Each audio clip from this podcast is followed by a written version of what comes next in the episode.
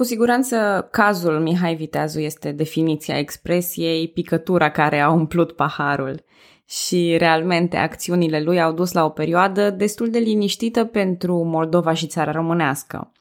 Șurubul prea strâns al înaltei porți s-a lărgit puțin.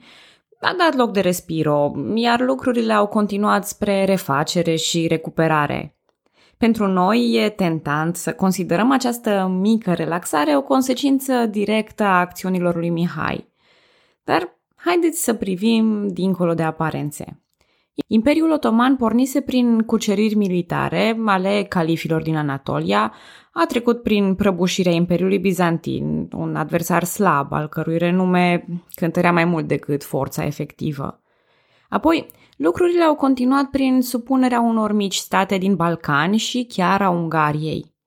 Această perioadă a inclus și transformarea țărilor române în adevărate ferme de taxare – dar jocul cu Habsburgii era unul demn de masa campionilor. Imperiul Habsburgic era un adversar redutabil, puternic și diferit. Jocul de a cuceritul se transformă într-un joc de putere, într-o încleștare cronică și nu acută. De ce am făcut această apreciere a politicii internaționale? Ca să înțelegem unde s-a mutat centrul de greutate al conflictelor – de ce beneficiază Moldova și țara românească de un moment de respiro? Pentru că situația lor nu e urgentă, nu e o miză mare. În schimb, Transilvania cunoaște acum o perioadă zbuciumată, dificilă, adolescentină cumva, în căutarea propriei identități. Bună, numele meu este Călina și în acest episod din podcastul Istoria României vorbesc despre răsturnările de situație din Transilvania la începutul secolului al XVII-lea. Trag de Transilvania și nobilii locali, și otomanii, și Habsburgii pentru a-și impune voința, câțiva indivizi care găsesc o oportunitate de a se afirma militar, dar haideți să le luăm frumos pe rând. Pentru a înțelege evenimentele ce urmează, e nevoie să mă întorc înapoi în timp și să vorbesc despre Moise Secheli. Vă sună cunoscut pentru că l-am mai pomenit, dar urmează să devină foarte important în poveste și mai important decât până acum. Moise Secheli, al cărui nume înseamnă secuiul, s-a născut la Odorheiu Secuiesc, undeva în jurul anului 1553. Tatălui Moise era un vasal loial al lui Ioan Sigismund Zapolia. După convertirea lui Ioan Sigismund Zapolia la unitarianism, Moise a ales să-i urmeze exemplul. Și iată cum, dintr-o combinație de loialitate și alegeri de viață potrivite, Moise ajunge într-un loc destul de călduț, Religia unitariană determină orientarea lui și la moartea lui Ioan Sigismund, anume cu familia Batori și împotriva lui Gaspar Bekeș. Relatările spun că a înotat peste Mureș cu sabia în gură pentru a-l ucide pe unul dintre partizanii lui Bekeș. Astfel, Ștefan Batori îl numește comandant suprem al secuilor. Continuă să se remarce sub Sigismund Batori și să capete diverse moșii, fiind ișpan și la Ocna de Sus. În 1595, Moise Secheli participă, bineînțeles, la războiul lui Mihai Viteazul cu turcii, în calitate de trimis al lui Sigismund Batori. În 1598, la abdicarea lui Sigismund Batori, Moise poartă discuții și negocieri cu trimișii imperiali, dar militează în secret pentru restaurarea lui Batori. Unul dintre aliații săi este Istvan Bokchai, unchiul lui Sigismund, pe care e bine să-l țineți minte de pe acum că revenim. Când Sigismund abdică din nou, lăsându-l pe Andrei Batori la conducerea Transilvaniei, Moise Secheli cade în picioare, rămâne un nobil de încredere, fiind chiar trimis la negocieri cu Mihai Viteazul. Moise a fost comandant al oștilor lui Andrei Batori în bătălia de la Schellimber, ca mai apoi, după înfrângere, să-și schimbe puțin părerile și să se alieze cu Mihai Viteazul. Atitudinea lui Mihai față de Moise e ambiguă. Pe de o parte îi acordă moșii, dar pe de alta e precaut – îi roagă în repetate rânduri pe trimișii imperiali dacă Moise e de față să nu poarte discuții mult prea sensibile. Se pare că precauțiile lui Mihai erau cât se poate de justificate. Într-adevăr, în vara lui 1600, Moise Secheli poartă negocieri cu nobilii maghiari care vor complota pentru a-l readuce pe Sigismund Batorii pe tron. Țineți minte episodul. După exilul și revenirea lui Mihai, lucrurile par să decurgă în favoarea lui Giorgio Basta – Aici am și rămas cu povestea acum vreo două episoade, când generalul imperial ordona arestarea lui Mihai Viteazul. Așadar, lucrurile stau cât se poate de bine pentru Giorgio Basta, cât se poate de prost pentru ceilalți doi protagoniști, Mihai Viteazu și Moise Secheli. Mihai e mort, mai prost de atât nu se poate. Moise Secheli, în schimb, suferă în tăcere. De ce? Pentru că Giorgio Basta, alături de comisarii imperiali trimiși de Rudolf al II-lea, au acum controlul asupra Transilvaniei. Basta poartă titlurile de guvernator, apoi comisar suprem și, în fine, comandant militar al Transilvaniei. Fără să învețe mare lucru de la Mihai Viteazul, Giorgio Basta încearcă să întrețină o armată de mercenari mult prea mare, ceea ce pune presiune asupra țării și duce la jafuri și crime. Am mai văzut și asta. Se impun tot mai multe taxe asupra Transilvaniei, care oricum trece printr-o epidemie de ciumă și foamete din uh, perla principatelor, din cea mai favorizată dintre țările române, devenise un cal de bătaie al rivalităților. Una dintre cele mai mari greșeli ale lui Rudolf al II-lea a fost ca în acest context să mai încerce și o catolicizare forțată a Transilvaniei. Am mai spus în episoadele anterioare că Transilvania avea o diversitate religioasă impresionantă și o bună toleranță a religiilor. E drept, ortodoxia nu era cea mai privilegiată, dar comparativ cu alte regiuni exista cu siguranță o toleranță religioasă crescută în Transilvania. Bun, și Rudolf, prin Giorgio Basta, dispune ca această diversitate să fie suprimată. Calviniștii, luteranii, ortodoxi și unitarienii sunt persecutați. Pe scurt, lucrurile mergeau prost, iar popularitatea imperialilor era la pământ. Or, dacă până acum Moise Secheli fusese mai degrabă un jucător minor pe plan politic, sprijinind pe vreun conducător sau altul, acum lucrurile se schimbă. Încolțit și dezgustat de toate lucrurile care se întâmplă, își asumă responsabilitatea de conducător al unei partide anti-imperiale și începe negocieri cu otomanii pentru alianță în schimbul unor concesii, anume în schimbul cetăților Lipova și Ineu, turcii sunt de acord să-l sprijine pe Moise la conducerea Transilvaniei. Atacul lor cunoaște un succes inițial, iar Moise Secheli ajunge principele de facto al Transilvaniei. Totuși, Imperiul Habsburgic nu avea să lase această impertinență nepedepsită. Astfel, i-a îngrenat Radu Șerban, domnitorul țării românești, fiind trimis să stingă rebeliunea. La Brașov, pe 17 iulie 1603, antiimperialiștii transilvaneni pierd bătălia, iar Moise Secheli își pierde și viața. Interimatul i-a asigurat de Radu Șerban timp de trei luni. Apropo, deja nimeni nu mai numește asta unirea Transilvaniei cu țara românească, fiindcă e clar, dincolo de clar, că Radu Șerban e doar un locțiitor. Din toamna lui 1603, generalul Basta și comisarii imperiali preiau din nou conducerea Transilvaniei dincolo de duplicitatea lui sau de reputația de intrigant, um, trebuie să recunosc că Moise Secheli a făcut cel puțin un lucru bun. A acționat când a fost nevoie, nu a stat cu mâinile în sân și nu a căutat un alt loc călduț. Da, a acționat din interes propriu, însă, din întâmplare sau nu, acesta era și interesul populației supărate.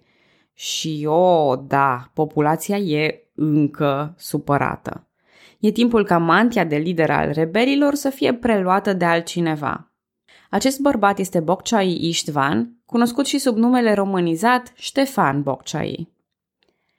Poate vă mai amintiți când am vorbit despre monumentul Höșöktere, piața eroilor din Budapesta. Era în episodul 46, atunci când l-am introdus în scenă pe Matei Corvin. Acel ansamblu de statui și bazoreliefuri care reprezintă eroii Ungariei. Ștefan Bocciai este prezent și el între marile figuri ale Ungariei, alături de o scenă în care trupele sale înving armata imperială. Nici numele lui Ștefan Bocciai nu este o noutate, în afară că a apărut în episodul acesta, l-am mai menționat și în episodul 49, în calitate de unchi și aliat al lui Sigismund Batory. Dar, la fel ca Moise Secheri, până acum povestea a avut alți protagoniști principali și ați ghicit, trebuie să ne întoarcem iarăși în trecut pentru a-l cunoaște pe Ștefan Bocciai, bărbatul care, în ciuda istoricului pro-Habsburgic, va prelua ștafeta antiimperială de la defunctul Moise. Ștefan Bocciai face parte dintre acei oameni pentru care la mulți ani are un dublu sens. S-a născut fix de 1 ianuarie 1557 la Cluj, orașul care știm cu toții că reprezintă buricul Universului și punctul nexus al galaxiei. Este fiul unui nobil pe nume Georg Boccai, destul de bine plasat, drept pentru care tânărul Ștefan e trimis la Viena și la Praga pentru a fi educat. Revine în Transilvania și pică direct în mijlocul schimbărilor, când Ștefan Batory preia coroana Poloniei, iar Transilvania îi rămâne lui Cristofor Batory. Și uite care e figura. Noul principe, Cristofor, era căsătorit cu Elisabeta, sau Erzsébet, sora lui Ștefan. E, uite-te că deja Ștefan nu mai e un simplu curtean sau nobil, ci cumnatul principelui. Mai mult, la moartea lui Cristofor și ascensiunea fiului său, Ștefan Batory, tocmai Ștefan Boccioi este pus responsabil de educația principelui minor și consilier de încredere. Erau vremuri mai simple în care amestecul Habsburgilor era privit ca un sprijin creștin, anti-otoman și nu ca o amenințare la adresa independenței principilor. În 1592, Bocciai devine comandant al cetății Oradea, care știm cu toții că reprezintă satelitul principal al Clujului și are vreo 20 de poduri de aur peste Criș, toate construite din fonduri europene. Glumeam, glumeam și cu asta și cu importanța galactică a Clujului, dar sper că s-a înțeles. Bun, știți acel fenomen prin care conducerea instituțiilor se schimbă în funcție de rezultatele alegerilor? Așa s-a întâmplat și cu oamenii de încredere ai lui Sigismund Batory. La a doua sa abdicare a pățit-o și Ștefan Boccioi, care a fost înlocuit cu un comandant pe placul imperialilor, pierzând Oradea în favoarea lui Gaspar Corniș. Ce să mai spun de a treia abdicare? Probabil că bietul Ștefan se săturase deja să-și sprijine nepotul la fiecare reluare. Însă atunci când Andrei Batori se opune constant Imperiului Habsburgic, până și moderatul Ștefan Bocciai începe să arate bine pentru imperiali. După o serie de negocieri, Bocciai se apropie de reprezentanții Imperiului Habsburgic, însă în același timp îl sapă pe generalul Basta prin negocieri cu nobilii maghiari. Până la urmă, dieta decide să rupă legăturile cu Bocciai, neștiind efectiv de care parte a baricadei se află. Moșiile lui sunt confiscate și e dispusă chiar exilarea lui din Transilvania. Posibil că dieta era în căutarea unui țap ispășitor pentru eșecurile recente. În fine, în mod înțelept, Bocciai se dă la fund pentru o vreme. În 1601, comisarii imperiali aduc și ei acuzații de conspirație împotriva lui, iar el călătorește la Praga pentru a-și clarifica situația. Deși s-a prezentat în mod absolut voluntar, Ștefan Bocciai e reținut timp de 2 ani de zile, revenind în Transilvania abia în 1604. E punctul cel mai jos din viața lui Ștefan Bocciai. Alungat de dieta Transilvaniei, revenit după 2 ani de detenție nedreaptă la Habsburgi, gustul revenirii este amar. Soția lui moare în acel an, lăsându-l fără urmași. Singura parte ceva mai bună este că unele dintre moșii sunt restituite. Aceasta se întâmplă taman în anul în care Basta reia conducerea Transilvaniei din mâinile lui Moise Secheli. Partida anti-Habsburgică rămăsese fără un lider, așa că Gabriel Betlen, o să discutăm și despre el mai pendelete, încearcă să-l convingă pe Bocciai să preia rolul răposatului Moise. Când corespondența dintre Gabriel Betlen și Ștefan Bocciai e interceptată și ajunge la comisarul imperial Giacomo Belgiojoso, lucrurile devin cu adevărat interesante. Belgiojoso dispune reconfiscarea domeniilor lui Bocciai, lucru care umple paharul. Oare în alte condiții ar fi pornit o nouă rebeliune? Ar fi condus-o Ștefan Bocciai?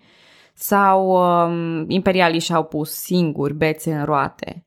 Cert este că Bocciai, fie din idealism, fie din exasperare, din interes propriu sau din lipsă de alternative, devine fix capul răutăților de care se temeau imperialii. Odată ajuns în vârf, Ștefan Bocciai pur și simplu strălucește. Bun la diplomație, bun la milităriești, știe cum să-i sensibilizeze pe haiduci și pe secui – nu că ar fi foarte complicat, pe rețeta clasică le oferă restaurarea libertăților. În noiembrie 1604, Imperiul Otoman pariază pe abilitățile lui și îi trimit în semnele domniei, recunoscându-l ca principe al Transilvaniei. Asta înseamnă că Bocciai mai are de obținut o singură ștampilă. Orașele sașilor rămăseseră fidele Habsburgilor. Etnic și, sigur, printr-o simplificare grosieră de tot, Sașii erau nemți și aveau încredere în nemți. Geografic și sigur printr-o altă simplificare grosieră de tot, sașii erau aproape de țara românească, unde Radu Șerban era aliat Habsburgilor.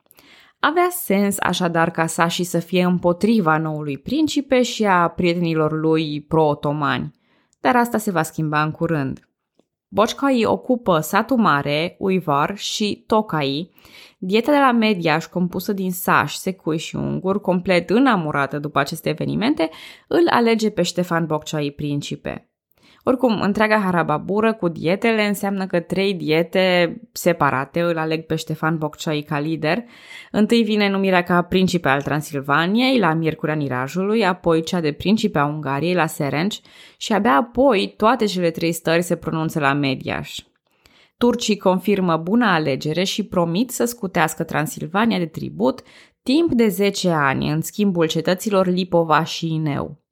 Imperiul Habsburgic rămâne de această dată cu buza umflată și încep negocieri de pace în 1606.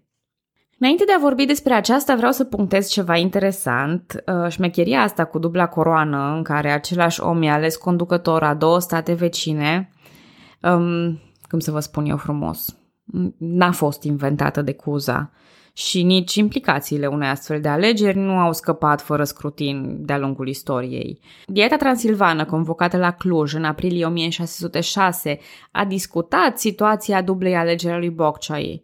Mai exact, transilvanenilor le plăcea destul de mult independența și nu voiau ca această întâmplare să devină o obișnuință. Zis și făcut, ei decid libera alegerea principelui transilvan pe viitor. Pare cam prematur? E un pic ciudat că își fac deja planuri pentru moartea lui Ștefan Bocciai. Da, măcar o să le iasă planurile astea? Hmm, hai să vedem.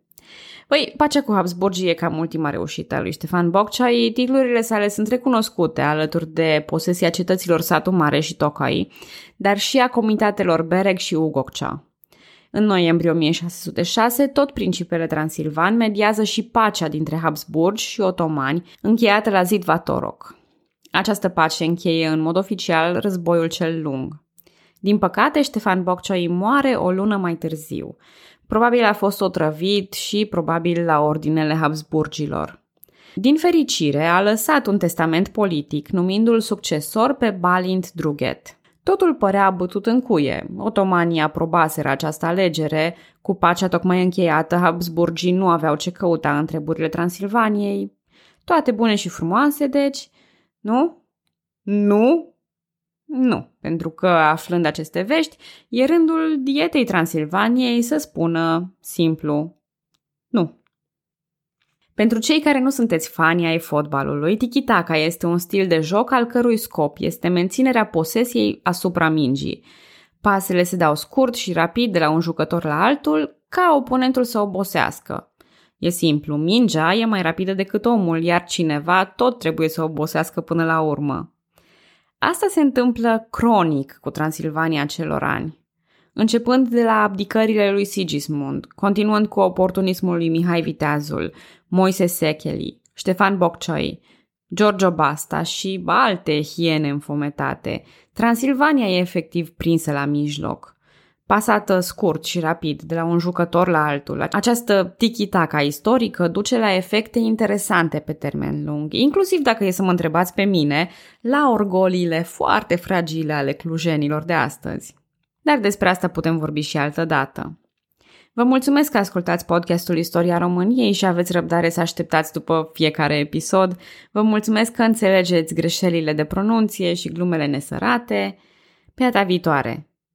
Ah, doamne, era să uit. Giorgio Basta a căzut în disgrație după pacea de la Zid Vatorok.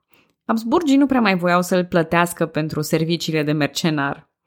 Rămas fără funcții, fără bani și fără favorurile curții, Giorgio Basta se retrage la Praga, unde scrie cărți despre strategia militară și moare liniștit la 63 de ani. Când fratele lui Giacomo Belgiojoso, Francesco, moare în 1605, capitanul imperial e traumatizat și se retrage din militarie. Moare și el în mod pașnic la Liege. Împăratul Habsburg, Rudolf al II-lea, începe un lung declin, în care își va pierde majoritatea titlurilor și puterii efective în favoarea fratelui său mai tânăr, Matia. Spre finele domniei ajunge prizonier în propriul său castel din Praga, într-o formă de șantaj, tot din partea lui Matia. În vultoarea poveștii am menționat când în 1603 sultanul Mehmed al III-lea moare și accede Ahmed I. Ajuns sultan la doar 13 ani, el nu va ordona uciderea fratelui său datorită riscului de a stinge dinastia în cazul în care el însuși nu va putea avea copii. Domnia lui începe în forță, dar concesiile făcute față de austrieci și nu numai vor arăta că Imperiul Otoman are probleme.